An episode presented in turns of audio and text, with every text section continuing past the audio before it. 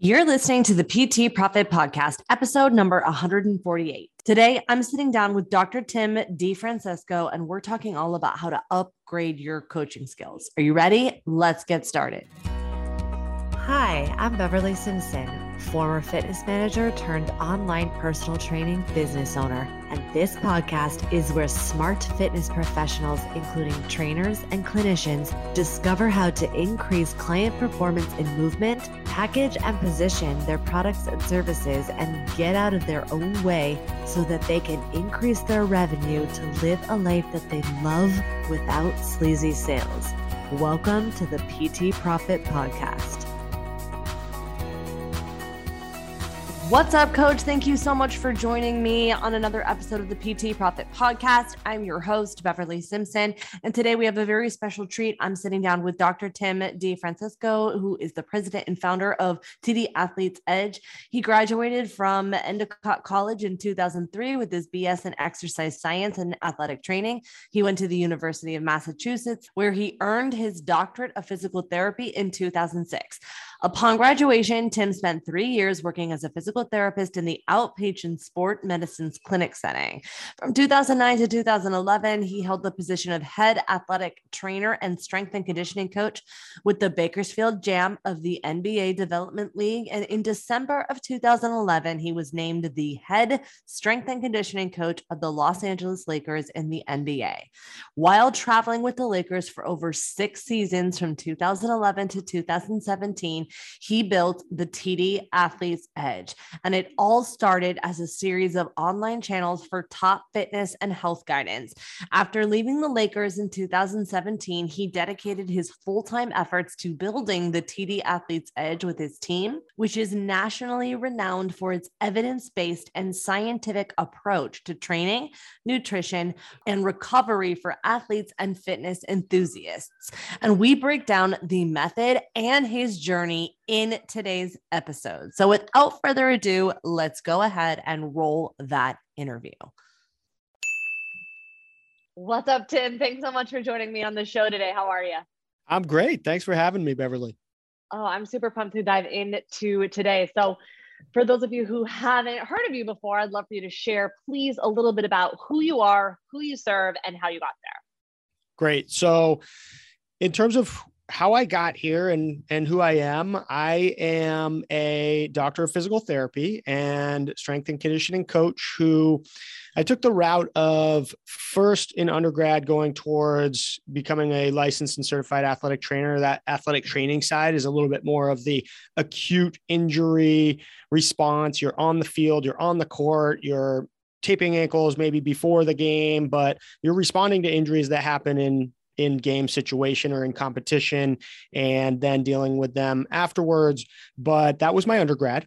And then from there, I really felt like I wanted to be able to begin to build out further than just that acute response ability and skill set for athletes. So I fell wholeheartedly into the physical therapy realm and it felt like if I understood the rehab side plus the acute side could be a nice combination. And I think with that, there was some aspect of it where having some injuries myself and then working with people that were great for me, but also feeling like there was a gap in terms of what was being help what was what people were helping me with that could get me to resolving symptoms or pain. And then there's a next step of how do we get somebody back to sport level or back to competition or back to activity that they love to do. So it's two different things. And I felt like understanding that rehab side and becoming a doctor of physical therapy, which is exactly what I then did, um, would would really help to round things out.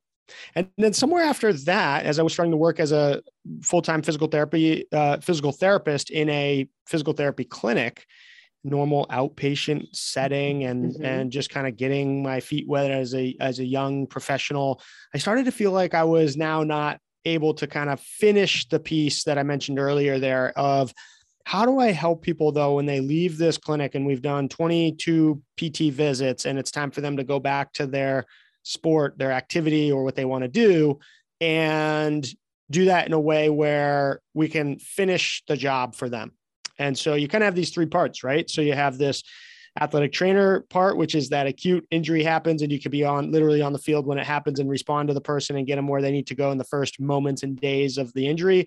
You have this, then what happens, rehab side that a physical therapist would then see somebody in a clinic setting or work with them in a team sport setting after that injury is acute. But then there's this piece of return to play and return to play at the level that the person wants to do. And I would just clarify return to play can mean a lot of things. It doesn't have to mean for a rostered high performance sport athlete. Return to play can be a lot of things for a lot of people. And it could mean return to play could mean return to play on the floor and be able to crawl around and get back up onto your feet really quickly with your your grandkids. it's something like that. So that return to play piece to me is where I dove into really, really aggressively to understand the strength and conditioning side of it and be able to blend that rehab into the strength and conditioning side so we could really be helping people to get strong the right way, but the long game way and, and in a sustainable way. And that's the piece that I really fell in love with the most. That was sort of what I say now is the seat on the bus that I wanted to just stay on and own and use my other backgrounds as an athletic trainer, as a as a physical therapist to be better in that seat. But yeah, so from there it was like, okay, this is what I want to do. And I started TD Athletes Edge, which was while I was working as a full time physical therapist, I rented basically rented a back of a batting cage. We had a blue tarp that was defending us from baseballs getting hit into my personal training clients. And um, we, I used to tell them it was like an agility challenge. If, if they made it through the uh, workout without getting hit with a ball through the tarp, then we're just working on your agility.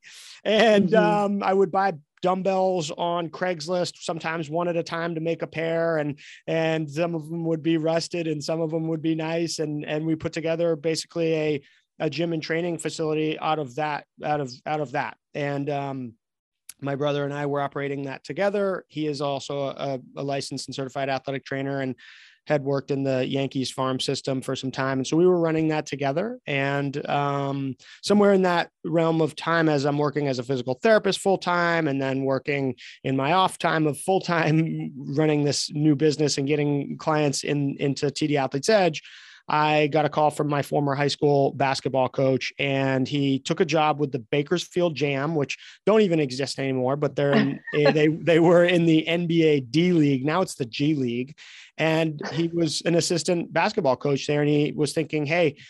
Um, we're looking for an athletic trainer and a strength coach and um, do you either think your brother would do it or know anybody and he's thinking, look, he this guy, me for me, he didn't even think to really bring it to my attention because he's thinking I'm running a new business, I'm working full time as a PT. But I was kind of like, well, actually i want to do that. And i mm. was able to leave the job as a pt i was able to let my brother sort of alternate on months that i was then going to take this job and go out to bakersfield california as he was running the business. And then he would go off to spring training with the yankees. We would flip flop for a little while and i was like let's do it. Why not? And so I went out to Bakersfield. And if you've ever been to Bakersfield, it's farm country and oil. And that's all it is. It's not the California that people think. So I was yeah. sort of thinking, what did I get into here? And I was really thinking that when I first took that job. I took that job eh, when I first got there, and I, I kind of really first understood what it was. Minor league sports the last thing I was was the athletic trainer and the strength coach. I was the laundry guy. I was the equipment manager. I was the travel coordinator. I was everything else. I'll, I'll tell a story about my first road trip in a, in a bit, but yeah, I'd love um, that. Yeah. So it, it, that really kind of though got me in a position where I was around team sport. I was um, around basketball players, which was I played basketball in undergrad. I, I I've always loved basketball. So preparing my own body for it and then learning how to apply now my new craft to helping others do it was really where I would wanted to be and was loving it.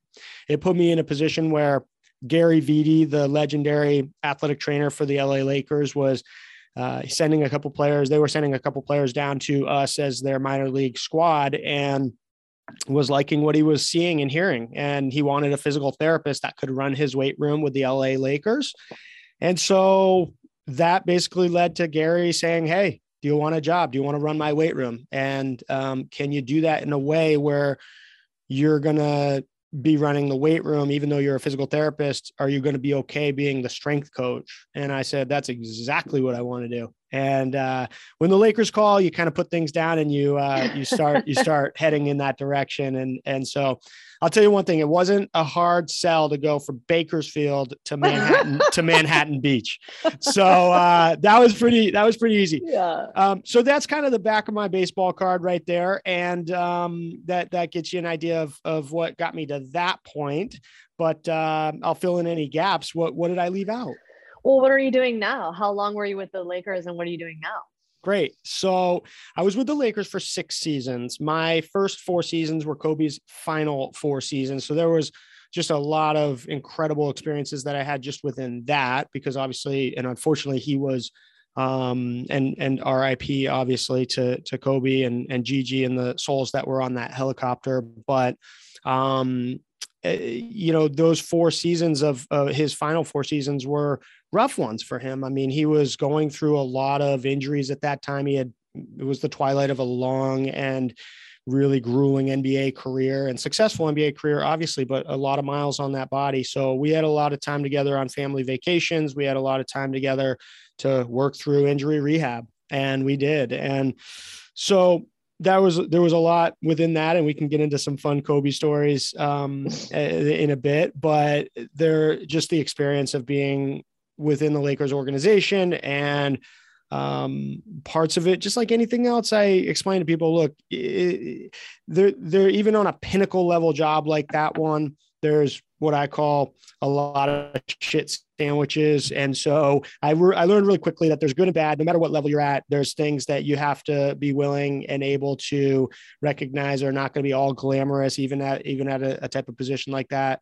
But I think as I went on in that position, what I realized was I had a bigger need. There's some people that take a position like that and they're intoxicated by wearing that logo, and that's their identity to say, I'm the Lakers strength and conditioning coach.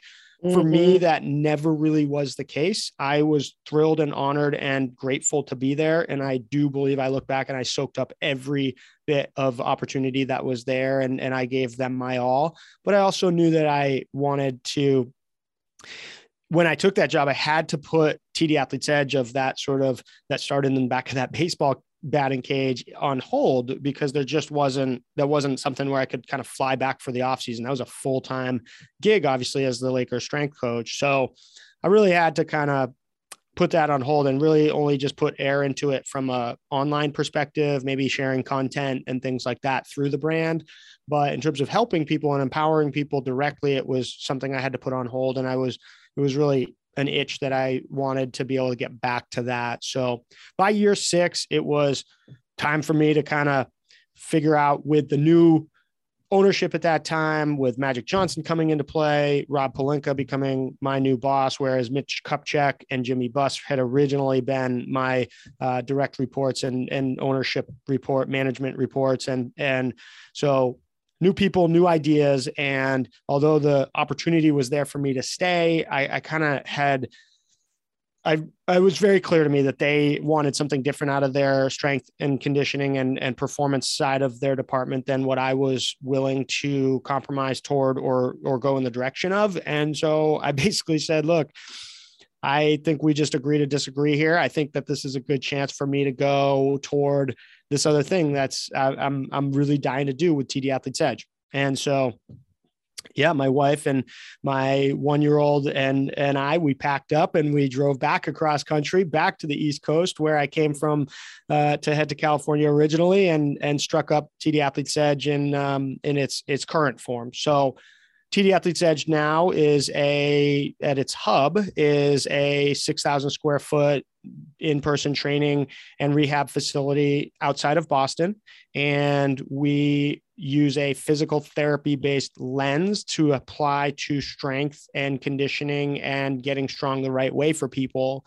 So we do a full assessment and evaluation for anybody that trains with us within our membership. And we have just a uniform methodology and system of how we work with people that many of the people that we work with, it is sort of through our niche of what we do best, which is nobody is driving around with a brand new car off the lot for a body. And so we recognize that really well. We dial in on areas that have just not been able to get either fixed or resolved, and then help you to build this foundation um, in ways where we coach you, we program for you in a customized way, we coach you in a very customized way every workout that you do with us and do it in both in person and online formats. So we reach a lot of people. And that was really one of my things is I just, I got to the point with the Lakers where I was just sort of like, eh, I, I want to reach more people than these 15 high paid basketball players on this roster. And I couldn't, and honestly, do a good job with them and then also scratch that itch. So that's what I'm doing now.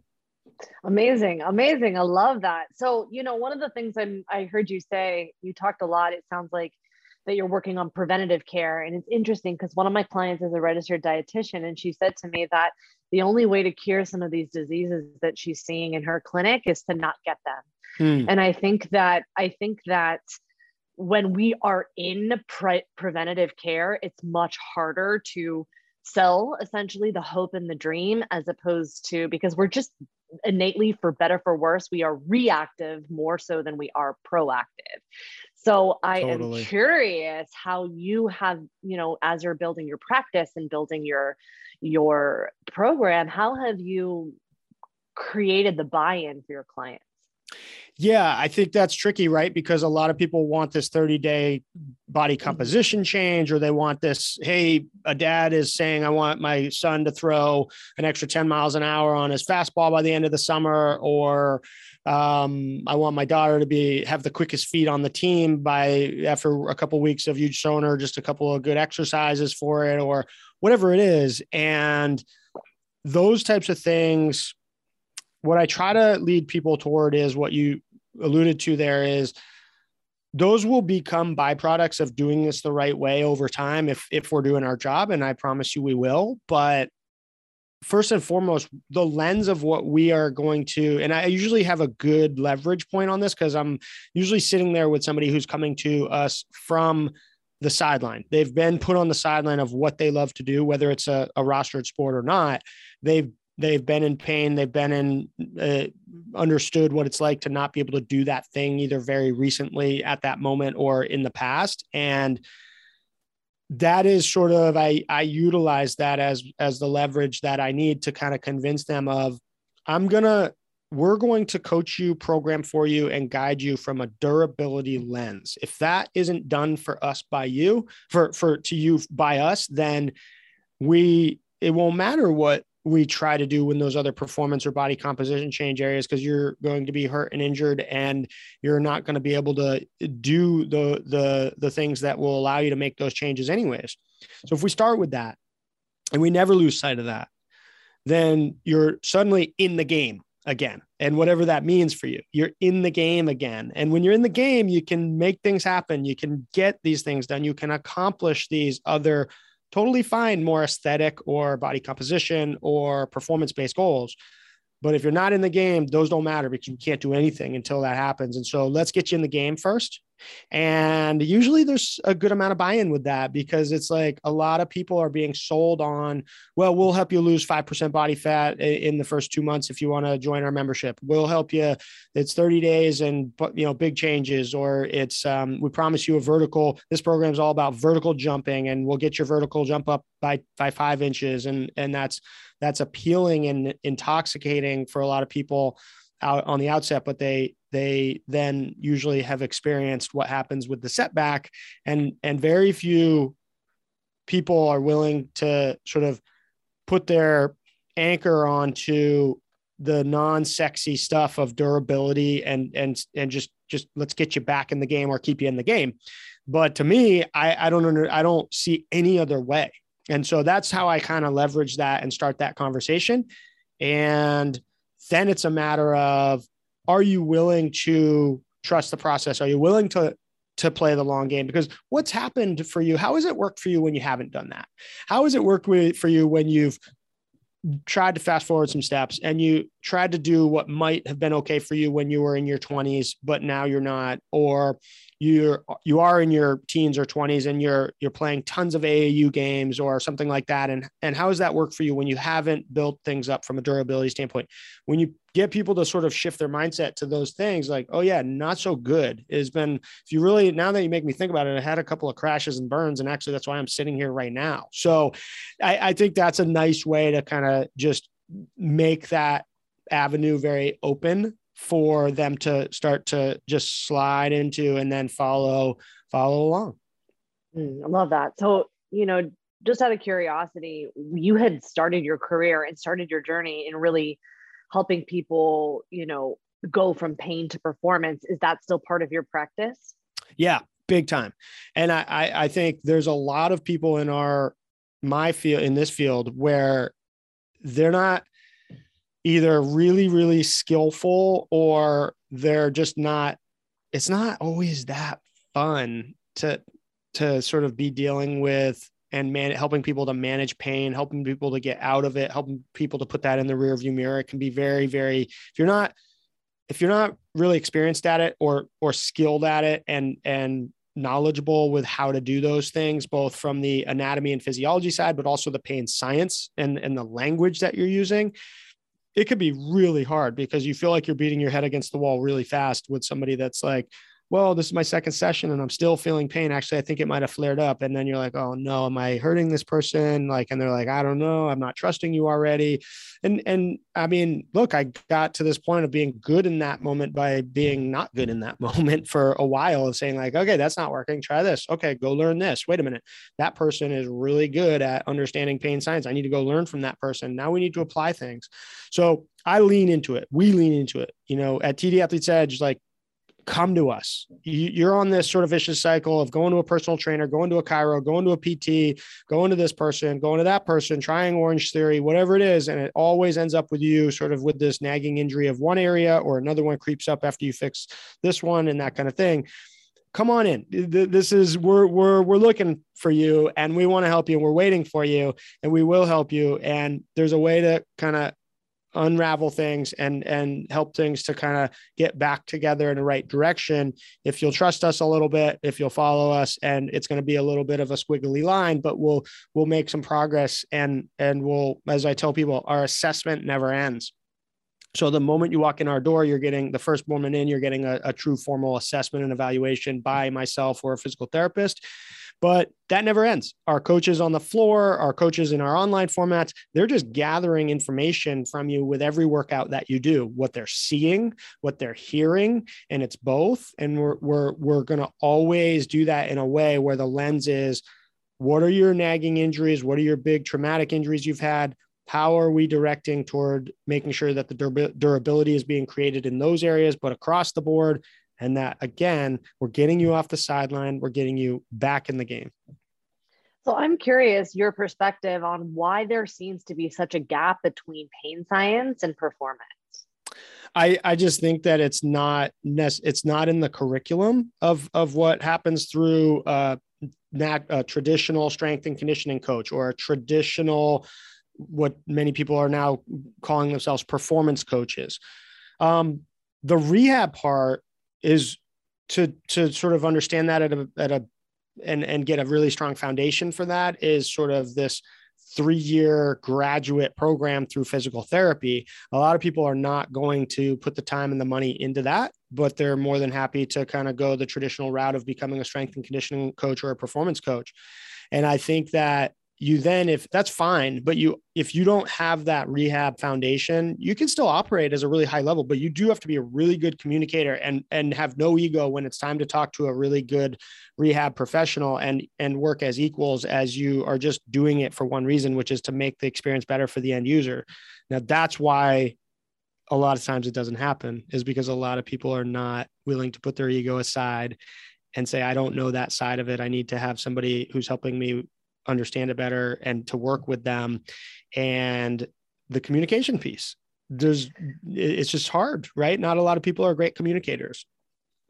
So true. And I would argue, I mean, or I would be curious your opinion on the rehab side, because I also think there's a gap there that some people are so focused on the rehab that there's not a there's there's not a place for them to really fully understand the performance side of it it goes both ways. And this is why when Gary Vitti said to me, Are you going to be good if I am? I'm going to call you're my strength coach. I'm not hiring you to be my physical therapist. Are you going to be good with that? Because most physical therapists, to your point, come out of school, they're like, well, I just went four years of undergrad. I just went three years of grad school. I spent seven years to become a physical therapist. Why would I ever look at myself as anything different than that? And I'm also tapped out in terms of like, I just spent seven years building this knowledge set. I don't really have the energy or the bandwidth. I got to go apply it and call myself a physical therapist. I'm not going to go now learn how to do the performance side. So that's where not a lack of just not being willing for a lot of PTs to say like I was very I was thrilled to put not call myself a physical therapist, call myself a strength coach who's a PT, by the way. Most PTs are saying, no, no, no, I'm a physical, I'm a doctor of physical therapy. And by the way, I do, I did the CSCS certification, or by the way, I know, I know some strength and conditioning too, but you don't really, not if you haven't run a weight room, if you haven't run an operation in a private sector that is a gym and training session uh, uh, operation, then you don't really you you you pass the exam and you might do some workouts of your own and you might you know for time to time prescribe them here and there. But unless you've done that full time for something it's very hard to be really good at it. Just like a strength coach could probably understand a little bit enough to say a pt is out for the day i'm going to be a strength coach. I'm going to walk in and obviously legally this wouldn't be kosher but let me go try to be a pt for the day. Like they could probably pull that off, but they're not going to have the nuances and the tricks of the trade and the and the knowledge sets that would allow that to happen. So it totally goes both ways. And I just think that the biggest part is anybody could go do the time and learn the knowledge of each of them. But are you willing to then, first off, get the ego aside and and me sit there and say I'm not a it's okay. You don't need to look at me as a PT you can look at me as a strength coach who's a PT be, be, by the way. But also then are you willing to do that in the trenches and go train athletes go train general population clients and go in there coach them in a strength and conditioning realm of things um, a lot of people aren't because they're like, why would I do that? I just spent seven years and a lot of money and time and energy on becoming a physical therapist. I'm a physical therapist. I'm supposed to be in a clinic with people on a table. Mm. Yeah. You know, you also talked about something I think is really important and is, um, I think, undervalued or under talked about is the idea of integration, right? We all know that information right. is abundant and that we're studying, but the only way to really, there's a difference between understanding something from reading from it and then having the knowing, which comes from integrating and actually doing the hours, which I just feel like we don't talk about a lot. That's that's exactly right. I mean, I look at it this way. I, I the best, the three years of PT school were intensive. I, I, I learned a ton about neurology, anatomy, physiology, kinesiology, all these things, and it was a great sort of extension deeper than the 101 versions of those things that I learned in athletic training in undergrad. But that was just barely that. That's what I tell people is that was my passport into actually learning. And so I get done with seven years and then I learned. I learned when I then went out to local basketball players in the area and I said, I'll train you for free. I just need to become good at this. I don't, I've never done this before, but I, I have a background and I have a really strong academic background. Let me put a program together for you. I won't even charge you. And let's see how this goes, how you like it. I also look back at in that in undergrad, I got an opportunity to it's sort of like some of the Malcolm Gladwell stuff is not only obviously the 10,000 hour thing is being a little bit debunked to some extent, but what is true from what he talks about is a lot of those people that had then the ability to put that he did show they did 10,000 hours of they the thing that is interesting and I think is more powerful is they were in a place where they got the opportunity to just be doing this thing that the environment and the people around them were doing that thing and they were immersed in that thing for a long time. Whether it's 10,000 hours, that's the secret or not. It's just, were you in an environment where this thing can happen and you can be immersed in it? And that's me in undergrad, I was basically my coach at my coaches at Endicott College, a small D3 school outside of Boston, were saying, Hey, like many small D3 schools, we don't have like a full time uh, strength and conditioning coach. Why don't you, who has a basic understanding and are in heading in this field, put together our team strength and conditioning program? I can remember laying out papers and and trying to think about seven days a week what I am going to have our team do. And I'm an undergrad student for my own teammates writing the program and no idea what what I'm doing and would hate to go back and look at some of those programs but they were me learning to lay out a program for high performance and for for that strength and conditioning side of it and that was as early as that moment and then just doing it over and over and over again. How many bad programs did i write and and not help people with before i got to the point where our methodology and what we do at td athletes edge is really crisp really on point and never perfect by the way? We still this is a level of trial and error of anything you do to prescribe to the human body because it's that's that's what it is even a medical doctor, if they're being honest, is going to tell you I, I, do trial and error a lot. and mm-hmm. and so, but being willing to do that and being willing, it, it, I tell this story a lot about my favorite. One of my favorite books is by Anne Lamott, and Anne is an incredible writer, and the book is Bird by Bird. And what she talks about is the best way to become a good writer, and what she does with every good amazing piece that she finishes. It all start, all starts with willingness to put yourself out there and write a shitty first draft.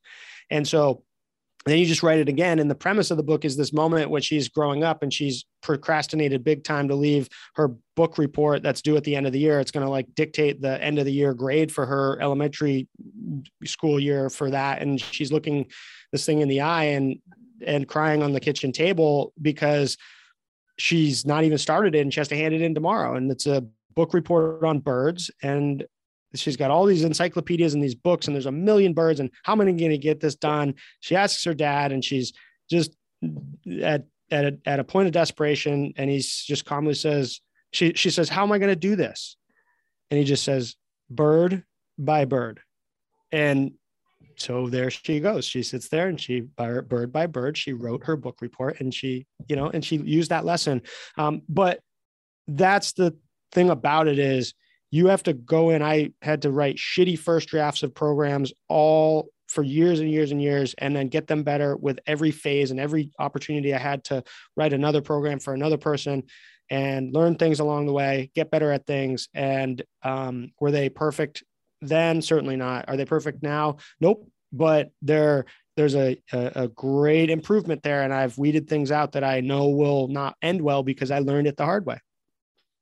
So it is so good, so powerful, and I always tell my my clients to live in the and that you you are enough now as well as you're always going to be continuing to grow and evolve. So I'm yeah. curious, you know, always, right? But I think that we, you know, we, I think that especially for high achievers, I'll say this for high achievers, is that we tend to always move the goalpost and we're always looking for the next level, which just insinuates that there's something that's outside of you when the truth is that you have to just remember that you're enough now and remember how far you've come and you get to right. live in the end.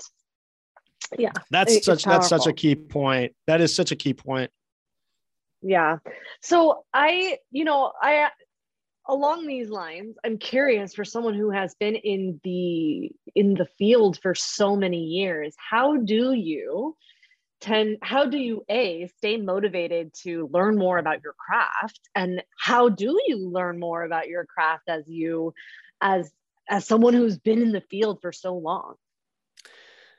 I think in terms of what drives me to continue to learn more and and get better as as we go is the same reason why this field is fascinating for me is because the human body the human brain us as beings and souls we have this really really amazing ability to adapt and grow.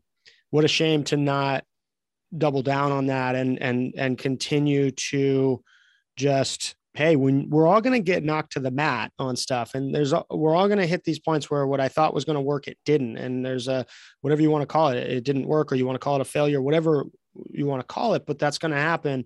But the cool part is like, what happens when your response to that is the key to your whole existence. When you respond repeatedly to, to things that don't work as like, let me, okay, uh, I licked my wounds and I'm going to debrief on that and I'm going to learn the things I can learn from it. And then I'm going to figure out how to do it better or how to move what things I need to move on to next that this isn't even the right path for me. And so that piece for me is just, I, I think it's so, I think it's more of a, uh, I'm, a, I'm a driven person, I'm a motivated person, self-motivated, but I also am fascinated. And I think it's a, a curiosity and a fascination with that aspect of humans that I am one of, and I get to take advantage of that ability that we have. And I love doing that. And I also, I, I think so. The other part of the question, how do I do that? One of the ways I do that is the traditional route, and it's identifying really skilled and experienced practitioners and clinicians and and strength coaches who are have been doing it for a while and that really fit into my philosophy and my approach. And that's one thing I would just sort of highlight as I'm talking about this is over time you you need to be able to say what is your camp of thinking? Where's where are you putting your flag in the sand? And why is that what you think? And why do you not necessarily think that you would do it that way over there. And it's not that that's bad. It's just I've decided this is the best way for me in my personality and what I want to do and what my objectives are. It's important because you can learn from anybody that's not in your camp. And that's that's really key. But you also need to have a camp. You can't be in every camp or else you're just sort of floating around and nobody knows you for anything and nobody understands like what's your philosophy and and why are you doing what you're doing because you can't even define it yourself. So it's really important. And then once you have that, though you can find like-minded people. You can find both personality wise both uh, work ethic wise and then skill and knowledge wise you can find those like-minded people. Those are the people that i'm attracted to and try to learn from. And i tell people a lot that what i did growing up was go or eh, growing up as a entry level career person in this field was go to the buffet. I went to as many people and said, Well, can I be a fly on the wall, on your wall, as you do what you do really well? A really great strength coach like Brijesh Patel at Quinnipiac University. I went to Steve Smith, who was at Exos. He ultimately went to work with the Dodgers and then the Washington Wizards. And I said, Can I just can I come either if you offer a paid opportunity to do this, I'll I'll pay for it, or can I just come and, and watch you do what you do for a day or an hour or or whatever it is? And you just soak this stuff up. But when I was doing that, I was equally saying, I want to learn from the best and see what I would take into my toolbox and into my filter. But I also was prepared to say, interesting. I don't think I would do that. And here's why because I had this other experience, or because I, I have this other knowledge set from another person, and I have a reason to counter that. But I, I have a, a system that I actually have the ability to say, I'll hold on that. I'll take some of that and I'll make it my own or whatever it is. There's nothing wrong with everybody who's doing anything that seems novel or spectacular or super successful at a certain level was has just taken things that they saw from either their industry or other industries of people doing things. And and then they said they've they've just sort of made a better xerox of it or their own version of it. And sometimes it's better sometimes it's not but that's fine. And and and and but no don't you can't just do that blindly across the whole profession. You have to know like well that doesn't fit in what my philosophy is and that's okay. It doesn't mean it's wrong. It just means for me and what I'm trying to do and for the audience that I'm serving, that wouldn't fit in mine. And that's why I don't do it. I mean, an example of that is Olympic lifting for basketball athletes when I was coming up was very, very big. That was as, a, as I was learning the trade. If you weren't doing Olympic lifting with basketball athletes, you're leaving something on the table. You're you're not hitting their power output as as optimally as you could if you were. You have to do that, is what I was basically sort of recognizing and or being told or taught in many cases but I just never, I think there was a gut instinct. I think there was then a knowledge instinct of saying, if I add it up and I'm look at this as a risk reward factor of what I apply this stimulus into things, I don't see a big enough reward for the amount of risk that the, this thing pr- produces or provides and creates. And so, you know what? In my methodology of working with basketball athletes, I uh, I never use Olympic lifts. I have other ways of helping them to, to derive and, and produce and develop power, but and I can prove through evidence and through anecdote that it can do it as just as a uh, very very close to if not in some cases even better um, output level without the risk so that's an example of people that i respected and i learned from and i would be a fly on the wall with they loved olympic lifting for basketball athletes I have a reason and I have evidence to show why I don't use that in my methodology. I think it's really important. And so, yeah, I, I just, I also surround myself with people that bring an energy and are enjoyable to be around and enjoyable to learn alongside and learn, learn with. And I think that's really, really critical because I love doing stuff with a team of people and it's harder to do. It's hard to crack the code of doing something on a team because there's multiple personalities. People are tricky. Managing people is even trickier. And I love that puzzle. I love that challenge. Don't get me wrong. I'll hit the mat once in a while and say, gosh, this is so hard. Why am I doing it this way? But the fruit of doing, accomplishing something with a team is so much more beautiful and wonderful than anything you could ever accomplish individually by yourself, in my opinion. And that's that's just one of the things that I, I always rely on is is learning and, and getting better and growing with with people around me is just way more fun for me. I love it. And you're running a business too. So I'm curious how many of your hours are spent in the clinic and how many are running the facility? Yeah, the the I, I would say majority at this stage is, are the hours are running the operation, are managing people, are seeing ahead for any icebergs, are seeing ahead for where we're going and why we're going to go there, and and inspiring people that are on this team to do it and to want to do it. I would say majority are that right now. I don't do a ton of coaching on the floor now today. I do a lot more of coaching our coaches. I do a lot more of does developing our methodology and and and our systems of why we do what we do from both a technical standpoint but also a um, communications and interaction standpoint with our members that we work with so those pieces are um, are are the majority of what I do now. That was a that was a tough transition for me. I mean, I, I I, went from being the the soldier on the on the floor in the in the trenches, doing the thing, and doing it uh, eventually at a very high level, to then not. And and and that and I would you know when you're when you're getting good at something and you're doing it and it's on you you just have to learn how to get better and you improve yourself and have your own standards and expect yourself to hit them and keep going and going and going. When you aren't doing that anymore, and now suddenly you're helping other people to do that, it's a lot harder. It's, I think, a lot of times why a lot of pro athletes that become head coaches don't last very long because it's really way harder. You don't just sort of be a good player, that means you're a good coach it, it, just doesn't mm-hmm. work that way. And so I've definitely, I've told my team many times in our sort of four, four and a half, five year existence here in this version of TD Athletes Edge, I'm a rookie. I'm a rookie at being a leader, at being a manager of people. You got to bear with me. I'm going to make some mistakes.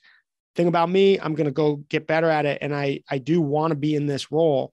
So that's the other part is I think a lot of players become coaches because they either feel like, what else would I do? Or it's about the same it's not the same and and you got to want to do that leadership management role and, and really relish it if you're if you're gonna if you're gonna be really good at it and so that's i'm i'm certainly at the early stages of anywhere close to being really good at it but I, i'm i'm getting better every day i mean that what you said is so powerful and it's so powerful for a lot of reasons because people have this I don't know why we were conditioned to believe that those who can't do teach because it's just absolutely insane. There's a reason why Steven Spielberg is a director and not the actor. Right. Right. I mean, that's just so insane to me. But people have this operation, this un, you know, this subconscious conditioning that they operate from, and it ends up either hurting them if they want to be a really good coach and a really good facilitator and team builder because they think, oh, I didn't do it. I didn't play professionally.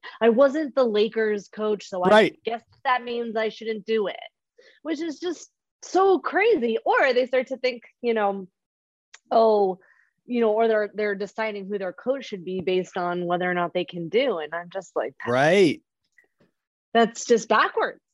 Yeah. I get why, but it's backwards. Right. No, you, you're it's so true. And I think that there's there's so many cases and, and examples of of people that actually didn't do that thing at the highest level but they're exceptional at leading and coaching and managing it. And so they don't have to go hand in hand. Many times they don't. But what does have to happen um, i mean regardless of your avenue into the uh, Erik Spoelstra is a great example in the NBA. He he he didn't. I don't even personally. I know a lot about the details of basketball and people and and the the nitty gritty stuff, but I don't even know what his playing history and career was like. He came up through as a, a video coordinator, and basically Pat Riley identified him as there's something about him that he he he leads well. He has a way of interacting and connecting and inspiring people around him. If you have these things you you can then develop the skill. And that that's a thing. I think that because you people think they were a a, a captain of a team or they being a leader is a whole skill set. It's something that there's i don't know that there's as many natural leaders as people think there are. I think people have to there's some personality traits that lend well to somebody becoming a good leader. But if you're saying, if we're saying that there's natural leaders, that means that you have to be a natural leader or else. And and and and this is the piece where, well, you could lead from any seat on the bus. You can improve your leadership skills. Yes, those personality traits that that tend to lend well to great leaders. There's some common denominators, and then there's some really different ones. And and so there's to say that there's these traits these things, it's natural, blah, blah, blah.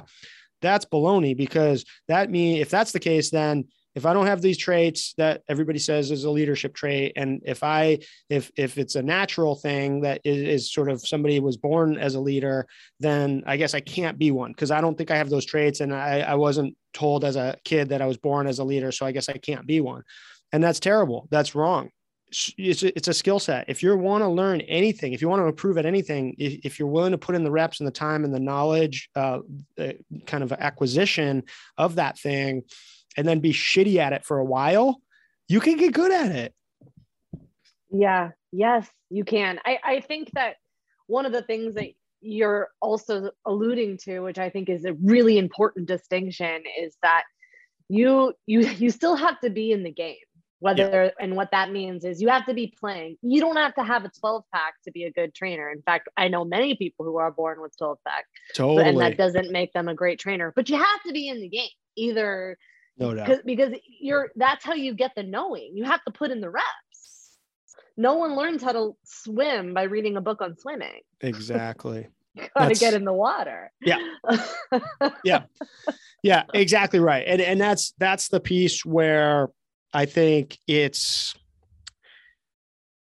it's so much more powerful and credible when you have that person that's guiding you that has been down this path before. Yeah. And fumbled and bumbled and stumbled and and and bounced back up and shares those things with you. Hey, I wasn't awesome at this. Guess what? You know me for being awesome at it because you saw me in the last I, I, talk to people about this. We we produce a ton of video content, and I've been in front of the camera for many years building our video content at TD Athletes Edge, and speaking on it, not just sort of doing demonstrations of exercise, but instruction exer- based exercise videos. And I love looking back at some of the archived early early youtube videos of me in front of the camera when i had never done that before. It's a disaster. It's it's horrifying but it's awesome because i get to look back and say like look at how far i came. I could literally there's a story i tell and it's i i had to write an article for stack magazine and i we had a lakers game on a Thursday night and I had written the article. I hadn't had a chance to do the videos yet. The week was crazy. And I was like, okay, I got to hand this in tomorrow, but I haven't done these four videos. How long could this possibly take? Whatever. I'll get done with the game. The game gets out at 11 p.m. I'll drive back to the practice facility. Nobody will be there. I'll put the camera up. I'll, I'll knock out these videos in 30 minutes, whatever, tops, whatever. How long can four videos take? I think I got there at 11:30 at night, and at three o'clock in the morning, I look up at the clock and I'm not even done with the fourth video. And so that's those reps were so powerful and beneficial for me to do it. It's just I was willing to do the reps and do them over and over and over again for these really basic videos. And now I could literally rip those videos off in probably four minutes. But then I I I needed reps on reps on reps and for it to be really shitty a bunch of times. And I I just had to be willing to do it that way for a long time before I could get good at it. It's like anything else. It's it's the same thing gets applied to everything and anything else. And right now we're 15 episodes into this really great passion project that that I'm so fortunate to be able to do called the Basketball Strong podcast and I'm learning podcasting as I go but we're putting out really cool exciting content in the basketball space of things and high performance and telling people's human stories. But I'm not an expert podcaster today but guess what? I can look from already episode one to episode 15 and see the progress that I've made, my co host has made, and me as an editor of the episodes and all this other stuff. Like it's cool to me. I don't worry about it. I, I would hate to be doing something where I was awesome at it and not be falling into something that and, and doing something that I wasn't awesome at sometime soon because when am I going to grow if I'm just doing only things that I'm awesome at? Mm, so true. And so I want to be really mindful of your time. So thank you so much for sharing your wisdom, your insight, and pouring into us today. So, for those of you who want to learn more about you, come hang out with you, where are some of the best places I should send them? Great. So, at TD Athletes Edge on Instagram, on Twitter. You can obviously come to our website, www.tdathletesedge.com. And I'm very active on Instagram, pretty active on Twitter as well. If you DM me and and check in on Instagram, I'll definitely get back with you. I post a lot over there on nagging injury solutions, on um, performance pro tips uh, on the 23 hours of the day that you're not working out, what to do, sleeping, training, nutrition, re- recovery things, and it's just a really great platform for me to to put a lot of that stuff out. And then please do come over and and visit us on the Basketball Strong podcast, and we're on Apple Podcasts and Spotify there. And it's it's certainly got this tip of the spear that's that's basketball and a basketball lens, but it's really about Wednesdays we do episodes that are longer form, and these are where we have our guests on and and we talk about human stories, setbacks and comebacks and things that we could apply to anything that we we do. And Mondays we use a chance to do sort of shorter form pro tip discussion on things like why it's important to understand acute to chronic workload ratio, what the heck that even means, and how somebody could apply that who has no access to technology, and how you can really get back into or return to an activity or stave off injuries by understanding that and and know it at a level where we're not i'm not talking to other scientists necessarily and um and apply it to anything yes basketball but any activity and so that that piece has um uh been something that i'm really excited about and it's been a lot of fun so definitely check us out on on uh, apple podcast and spotify the basketball strong podcast okay amazing and we'll be sure to link all of that up in the show notes as well. Thank you. Thank you, okay. Beverly. This has been so cool. This has been amazing. Thank you for coming and hanging out with me today. I really appreciate it. So good. Thank you for listening to the PT Profit Podcast.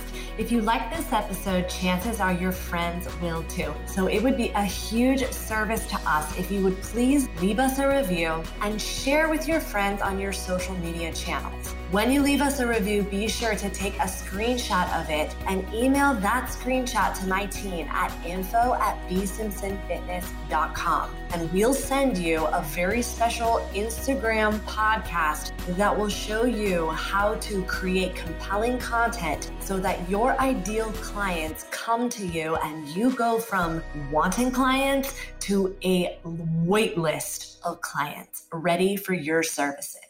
Thank you so much for listening, and we'll see you on the next episode.